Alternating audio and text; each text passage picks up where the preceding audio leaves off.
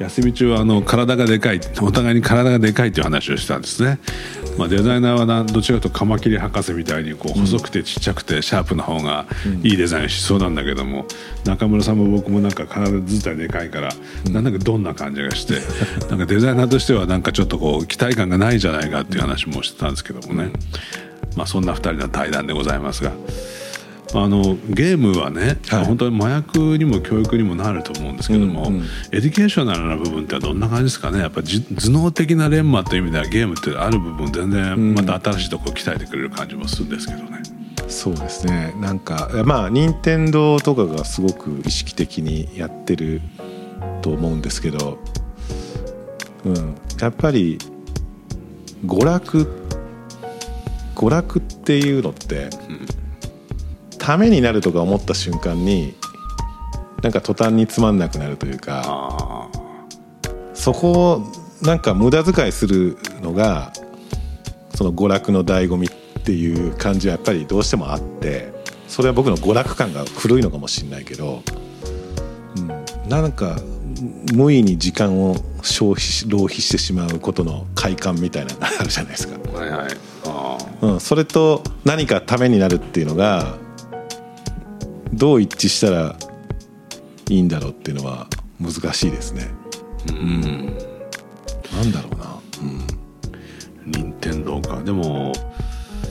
うん、ためになるっていうよりもなんかこう、うん、やっぱりこう脳の違うところをね鍛えられてるっていうか、うん、まあ、そういう感じはしますよね。まあそのうんいや新しいゲームのね、うん、ヒューマニティって、うん、中村さんのことを調べようと思って見て、うん、ヒューマニティってもう発売されてるのかなと思ってたんだけど、はい、まだなんですよねこれはね。これがもうねあのすごく大変で。まあ何が大変かっていうとそのリミットがないのでここ,、ま、ここの制約までしかできませんっていうのが割となないので自分たちで制約を決めながら作っていくっていうのが難しいっていうかもう自由に使っていい土地の中でホテル建てるって結構難しいじゃないですか。うん、なかなか完成が見えて見えてないんですよね。まあ今は見えてますけど、それで結構遅れてるっていうのがありますね。うんまあ、ものすごい期待感でみんな待ってるんじゃないかと思いますけどね なんかこうトレーラームービーとか見るとね、うん、やっぱり僕もすごく期待してますよね。うん、あこういうことかっていう感じで、うん、あれは僕もどんなゲームかも全く想像もつかないですけども、まあ、基本的にはその、まあ、アクションパズルっていうんですか、はい、その、はいおそらく人間の動きとか、こう銃で撃って消滅するとかっていうのは、うん、まあ、ユーザーの方はコントロールできないから、はい、まあ、そういう一つの環境があって、うん、その環境の中で何かこう地面を動かしたりとか、いろんな環境を動かして、あるその成果に導いていくようなことなんだろうと思うけど、はい、そういうことなんですかね？そうですね。なんか、まあ、僕結構あのゲームとして面白くするそのいわゆるゲームデザインみたいなのって実は僕はすごく疎くて。あんま知ら 知らないけど要するになんかコンピューター上で起こってる、まあ、仮想空間の中で起こってるその面白い現象っていうのをとにかく作りたいってなって割とそこ出発なんですよね。でそっからじゃあどうゲームとしてもプレイしても面白いみたいなことにしていくかっていうのは結構すごい難しくてであ俺ちょっとそれできねえなってなって途中でなって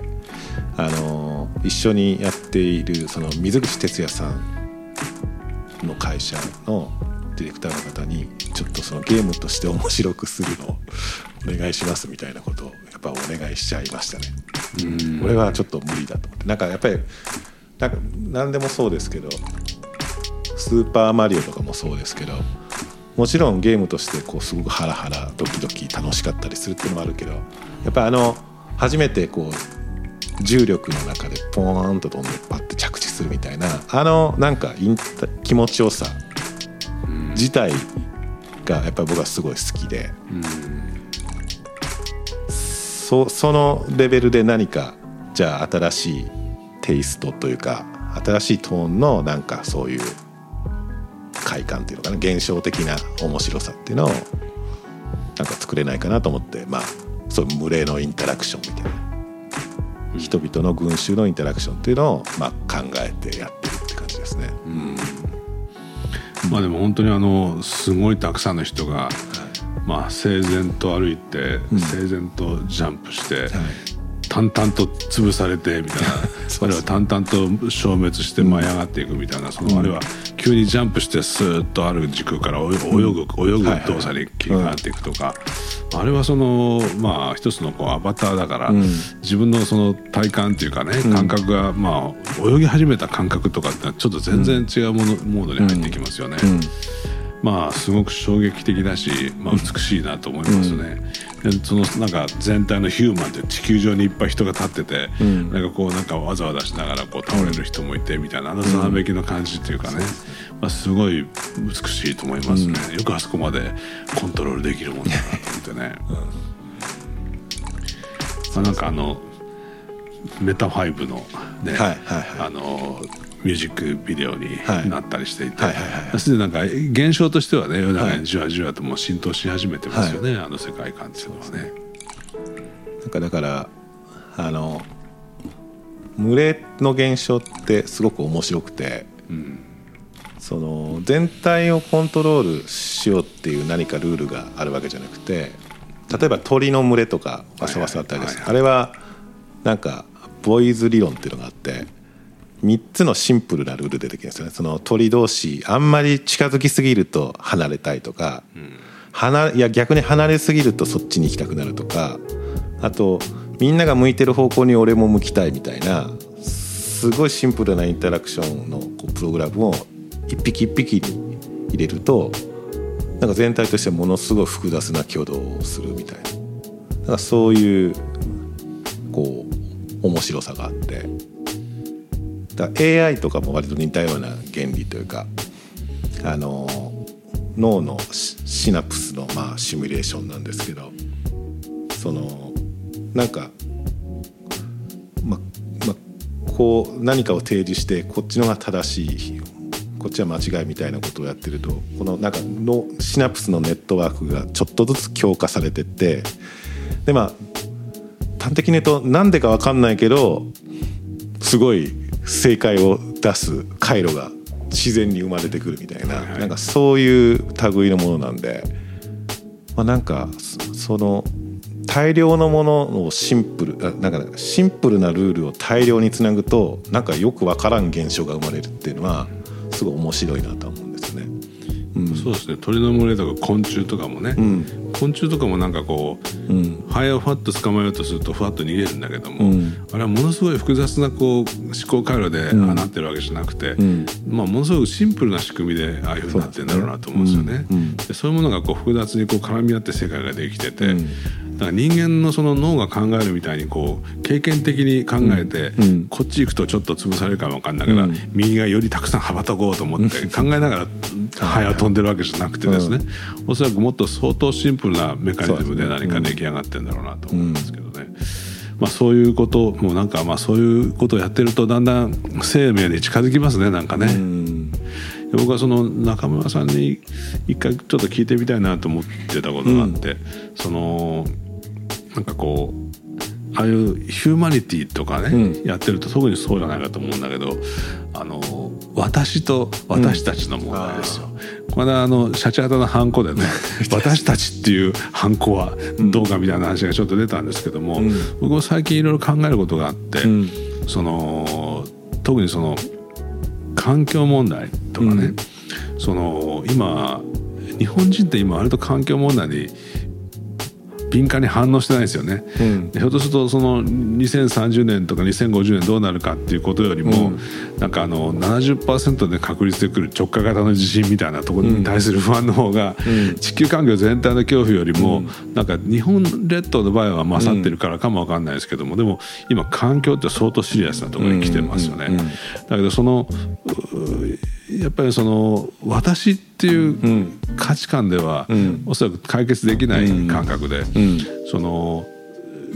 そこはそのなんか今ネットの背景に動き回ってるその新しいインテリジェンスっていうのは、そのなんか私っていう原則じゃなくて、なんか主語が私たちっていうことに、いつの間にかもう一世代二世代若い世代のインテリはですね、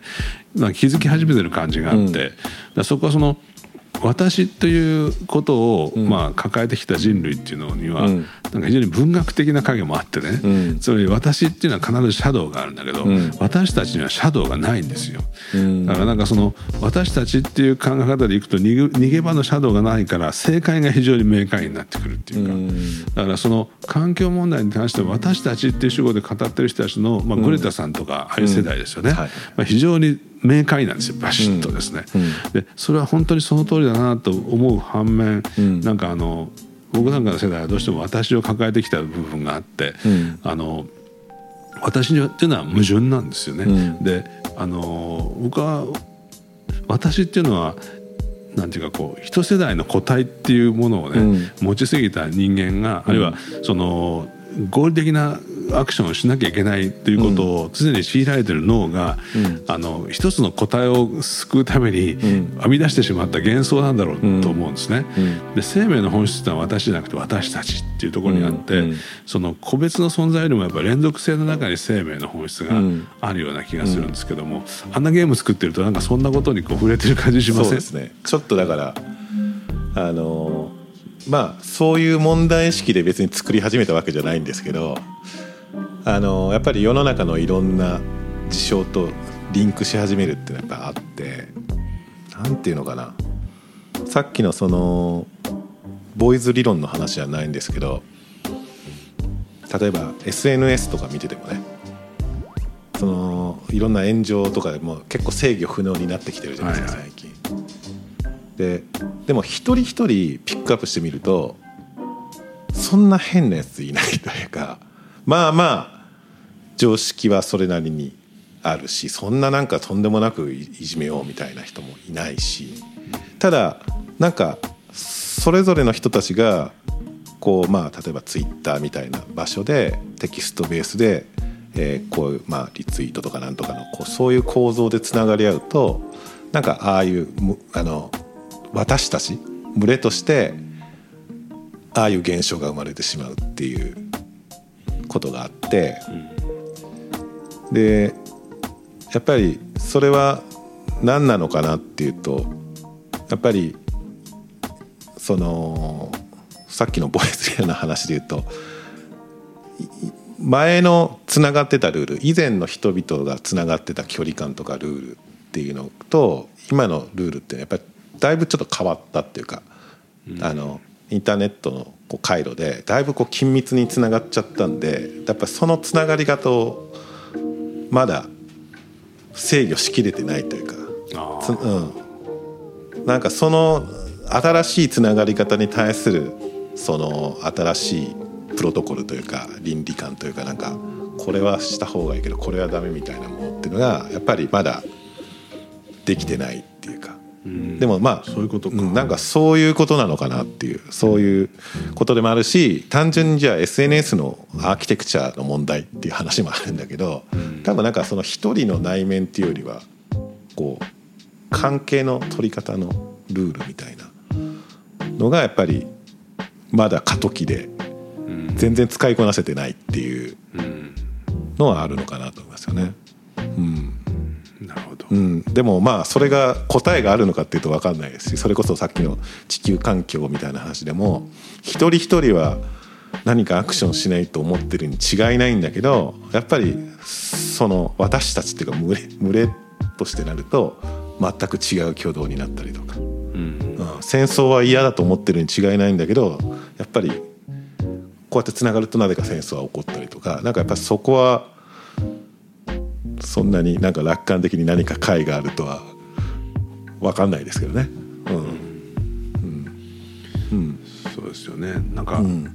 まあ、僕なんかももうあの60を過ぎましたから、うん、だんだんこう死が近づいてきてるわけですよ、まあ、20代の時よりもか、はい、確実に、だからその私っていうことを抱えていくとね、やっぱりその死っていうものがあるんですけども、うん、その死はあの生の対義語じゃなくて、うん、あの死と私は一対なんですよね。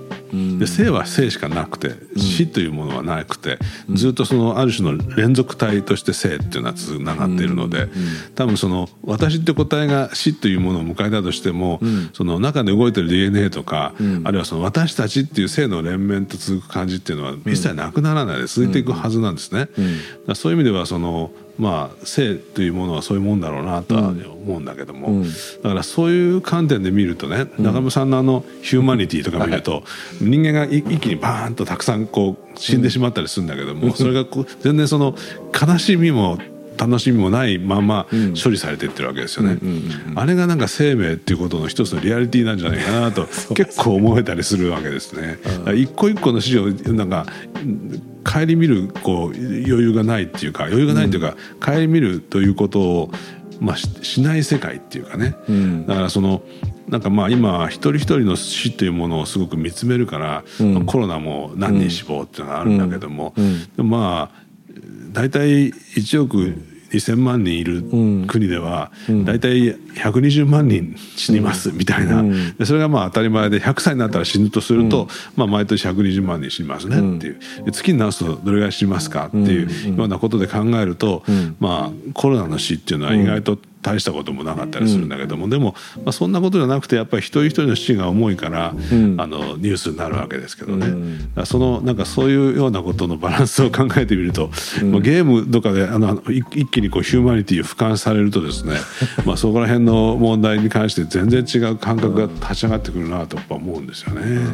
あるあるある分怖いところもあるわけですよね。だからなんかそれでちょっと思い出したのがあの東北の地震3.11の時にビートたけしがなんか社説でかなんかで書いてたんですけどその新聞はなんか例えば今日、えー、2万人死亡とか新たに2,000人発覚とかそういう数で結構その震災のイメージを出してたけどそういうなんか2万人が死んだ一つの事件があったんじゃなくてなんか1人のが死んだ事件が2万件あったんだよみたいななんかそういう言葉の置き換えで一人一人の死を想像しようみたいなことをビートたけしが言ってたんですけどヒューマニティの場合はちょっと割と逆でそこの逆張りというかまあ、2万人が死ぬ事件が一つあるみたいな側の価値観で作るっていう感じのトーンにはなってますね。うん、それあんまり僕の倫理観とあんまりリンクはしないんだけどなんかやっぱそうそういうものに惹かれてしまうそういう大雑把なもちろん一人一人を見るっていう本当のなんていうのヒューマンな見方っていうのもあるんだけどそうじゃないなんかマスとしての人間の群れみたいな視点っていうのがやっぱりなんとなく僕的にはグッとくるものがあってその様子風景を見てみたいっていうのはありますね。うん、僕もそこは同じようなことを感じますね。うん、だからその死っていうものをなんかそのことさらまあもちろん僕も死ぬ時はジタバタするかもわかんないけども、でもなんかそういうことにすっとこうまあ性の連続としてそこを受けて受け止めていく。むしろその、性全体が非常にそのマスのものであるっていうね、うん、そういうようなこう感覚っていうのは、やっぱある気がしますね。でそのまあ、地球とかの捉え方もね、うん、その私たちっていう考え方で捉えるっていうところにやっぱりリアリティがあって、うん、おそらく温暖化の問題なんかもねその私たちっていう感性がコントロールできないと思うんですよね。うんうん、私っていう感性でいくとやっぱり私鮭好きだし好きだし、うん、マグロも食べれるわけで食べ食べたいみたいなサンマ食べたいみたいな、もう目の前にある食欲はコントロールできないっていう私がいて、で食べ過ぎて死んで死ぬのは嫌だっつってなんかお医者さんにかかったりしてるみたいなのが、まあ、ヒューマンだから一つの。そういう世界ではなおそらくその解決できない、うん、あのなんか世界っていうのがあるんだろうと思うんですよね。うんうん、そうですねなんかやっぱりそういうコロナの影響もあってそっちの側の価値観というかそのママスとして捉える価値観っていうのはすごく、まあくこう上がってきてますよね。あのそのちょっと中国とかがの体政治体制が若干眩しく見えたりみたいな瞬間って確実にあるじゃないですか。言わないけど。それはこっちの方がうまくいってんなみたいな虫っていうのは割とある瞬間ってあると思うんですけどなんかそんな空気感っていうのはまあそれは僕も分かりますね、うん、だからもうあの今そのイデオロギーですぐ共産主義っていうことを言って、まあ、自由が剥奪された社会って言うんだけれども、まあ言ってみればそのカオティックに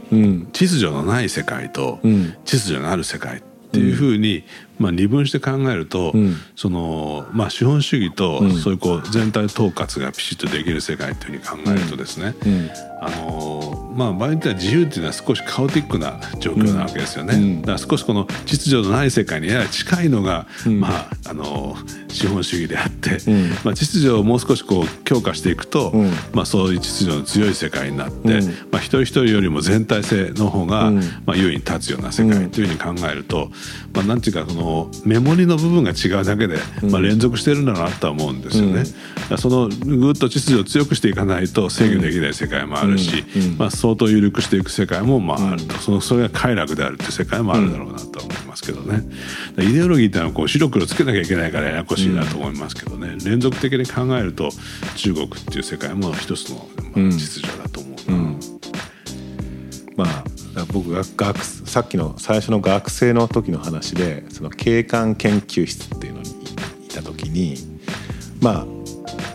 一応まあバカな学生のあれでなんていうのかまあ例えば観光地とか行っても京都とか行っても結局なんかやれなんかクレープ屋とかなんとかソフトクリーム屋とかわちゃわちゃってなんかこう雑然とした欲望空間があって別にこれが外国人がこんなとこ来て何が楽しいんだって思うんですけどやっぱりそういうのをやっぱりちゃんと普通に嫌なとこちょっとなくしていこうよとか規制していこうよとかまあ思う思ってた時にやっぱりそういろいろ調べてるとやっぱりそういうパリとかもそうだけど絶対的な権力がある時の時代に作られた街は綺麗だなとかね。なんかやっぱりそういうちょっと統一感とか、まあ、風景とか見た時にどうしても統一感とかそういったもの感覚って生まれると思うんですけど、うん、なんか民主主義っていうかその人それぞれの個性を際立ったなんなんていう尊重しながら全体としていい風景になるっていうのは無理な話なんじゃないかなっていうのはねあのすごい学生の時思ってましたね。うん、なるほど、うん、まあでもそのなんか、うん、ゲームを作ってるデザイナーがそういうふうに言うと まあなかなか説得力ありますねそれはね、うん、なんかそのいわゆるこう文化系のその社会学系の人が言う発言とは違う説得力があって面白いですね。そうねキャプテンなんか質問ありますか？あのもし。はいえっとちょっと私から見た優吾さんのイメージな、はい、でしかないんですけども、うん、あのすごくこう勝手な思い込みなんですがインドア派な印象があります。はい。はい、で、まあ、この「テイク飛行」ってその、うん、観光とか、旅とか、宿とかっていうことがまあテーマなわけなんですけども。優吾さんはその旅行とか、うん、アウトドアとか、はい、そういうことをされたりとかするすることってありますか？あ僕ねでも意外と旅行はそんな行ってない方じゃないと思いますね。ただ自分で調べてどうこう行こうっていうよりは割と自動的になんか妻がここ行こうっていうかついていくとかあのー、そんな感じでとりあえず何何何にもよく分からずに飛行機乗ってどこの国かもよく分からずにあの降り立ってそのリゾートとか行って「おめっちゃいいじゃん」っていう そうそういうのを繰り返してますね。それはいいですね、うん、なんか井上陽水もそういう旅するって言ってましたね、うん、空港行こうとりあえずどこ行くかまだ切符買ってないけどどこ行こうみたいな そういうようなことを言ってましたけどね、うん、でもその低空飛行もね、中村さこの間ね、はい、あのテクヒコのことね印象を聞いたんだけども、うん、まあ、僕らはその、まあ、これは一つの基礎研究みたいなところで、うん、まあビジネスにするつもりも、マネタイズするつもりも本当ないんですけども、はいまあ、40箇所も溜まってくると、何がしかのフォースが生まれてきてる気もするんですけども、どういう方向にこれなんか進めてったらいいですよね。あまあ、いや僕とその僕の妻はすごい下世旅行に対しては超下世話であのー、そのホテル行ったらまずロビー行けてんのかとかね。あとなんかその朝食のビュッフェどんな感じよとか部屋の入入なんかこうロビーから部屋に入っていく感じどうよみたいな。なんかその自分が旅に行く感じのガイドとしてめちゃくちゃ YouTube を見ていて。でその世界でね一番見られてるのがなんだっけ名前ラグジュアリートラベルエキスパートっていうのがあってそれも名前もちょっとダサいんだけどとにかくねあのある、えっと、多分スウェーデンかなんかの人があの人が旅してから空港乗ってからその飛行機乗ってホテル行っていうのをなんかまあ普通に旅旅人目線でいろんなとこ見るじゃないですか。それをただ淡々とずっと撮ってでなんかすごく分類されててえっとフィリピンのあれとか、えーと、タヒチがどうとかなんかそういうのがあったりあと航空会社もちゃんと分類されてなんか要するに旅行でこのリゾートどんな場所だろうって言ったらあのそれが全部わかるみたいなねだからで別に撮影とかもすごいしょうもないんですけど しょうもないって言うとあれだけど まあ本当に iPhone でただなんかいいのはなんだろう俺がホテルに行ったらここら辺見るだろうなとかここら辺見て上がるだろうなっていうのを全部しつこいぐらい網羅してるんだよね。そういうなんかこうあの下世話なホテルに対してのこうなんていうのかイメージを盛り上げてくれると。でそれをなんかコロナ禍で俺が一人でちょっとワインとか飲みながらあのビーチにいるような気分で見見てるみたいななんかそんなことしてたんですよね。でも原さんのやつをそういう目線で見るとあ全然別物だなっていうのがありましたね そういう前なんかそういうラグジュアリートラベルエキスパートすごいいいですよとかこれねどこんな地味な映像なのにもう毎回100万回再生なんですよとか結構すごいんですけど原さんもどうですか？とか軽口で言ってたんですけどその後帰家帰って見直したらあこれ全然違うやつだってなりましたね。いやいや、うん、でもちょっとねあの個人的な欲望としてはねその原さんが好きななんかどこ見てんのかとかいうの個人的ななんか好みみたいなのを見たいっていうのはありますけどね、その極端に言うと本当飯食ってるとこを原さん目線で見るとかね。なんかあここのお風呂はこういうとこ入り方すんだとかさ。そういう。そうかそっちか、うん、なんかそうあの旅人目線みたいなのがあると面白いなってのは思いましたね。うん、うん、まあ多分全然原さんの美学がそれは受け付けないような気がしますけどね。まあ美学じゃうん、じゃないと思うんだけどな、うん、なんかまあこうこういうふうにもう40回やっちゃったからな。今更なんかそれをやると、なんか急にそうなってしまうってことになっちゃうから。まああのーそうですか、うん、でも世の中ねそのそれこそそのラグジュアリートラベルエキスパートっていうのがそこだけなんですよ。みんな見てるのが、うん。ね、で圧倒的にそこしかないんですね。その世界のリゾートの情報観光客目線でやってるあとはなんかあのセルフィー的な「へえ」みたいなのカメラで映っ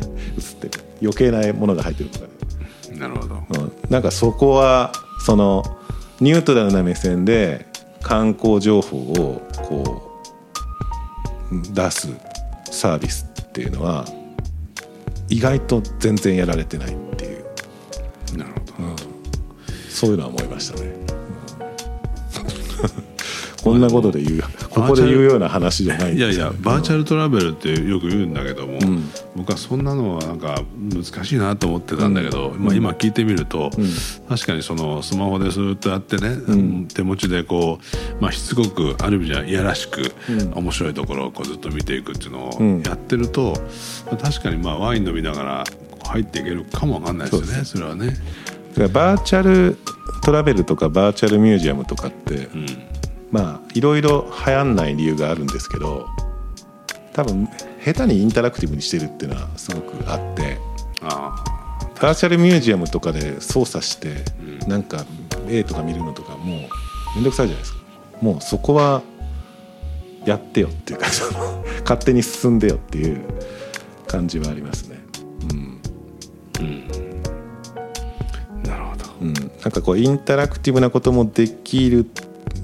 ベース前提の中でな何をどうこうノン受動的にするかっていうかなんかそこは結構デザインのしどころだなとは思うんですけど。うん、うんまあとりあえずある数までやって、うん、そこからまた次を考えるかな。まあでももうこの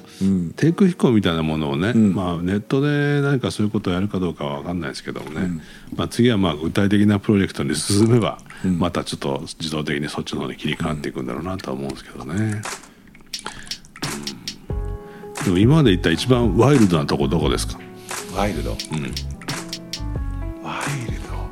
ワイルドなとこ苦手だからあんま行ってないんですけど一番ハマったのが新婚旅行で行ったハワイのフォーシーズンズホテルハワイ島のフォーシーズンズホテルでそこはキングスポンドっていうなんかね深さ5メートルぐらいの池があった岩でできた池があってそこに大量の熱帯魚がこういけすみたいに進んででそこでずっとそのなんかなんていうのまあ言ってみればあの水族館の中で自由にシュノーケリングできるっていう多分そのハワイが岩だからなんかそういうすごく水が透明な状態保ちながら自然なとこでできたと思うんですけどそこに一10日ぐらいいる中で7日間ぐらいずっとそこで潜ってましたね。なんかそういうなんかなんか端的するようなあの場所があるとすごく刺さりますね記憶。に、うん、っていう、うん、だからあんまり僕実は風景とかそんな見てないことに気づいたんですよねある日 すごくあのあの窓に切り取られた、えー、海の地平線みたいなんで瞬間的にパッと部屋入っておーってなって5秒ぐらいおいいなって言った後実はそんなに見てなくて なんか身の回りのやっぱり、うん50メートルっていうかその辺の環境の快適さみたいなのをずっとこうそそこをずっと見てるって感じがありますね。うん、なるほど、うん。うん、まあすごい今日は下世話な話になってきてますけどね。いやいやいや。下世話な観光話みたいになってますけど、うん。はい、まああの僕もちょっといろいろ考えながら。でもまあやっぱりこう、ヒューマニティ楽しみながら、うん、それちょっとぜひ出たら僕もしぶ久しぶり。にゲームにはまってみようかなと思いますけどね。すごい緊張してきたな。またいやいや。ハードルが上がってきましたけど。はい。じゃあ今日はどうもありがとうございました、はい、どうもありがとうございました。ありがとうございました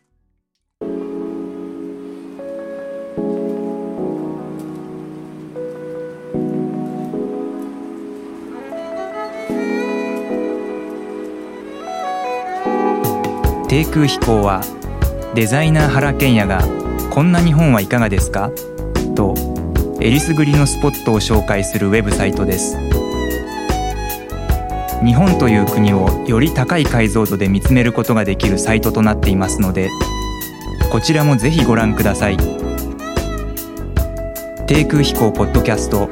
最後までお聞きいただきありがとうございました。次回もどうぞお楽しみに。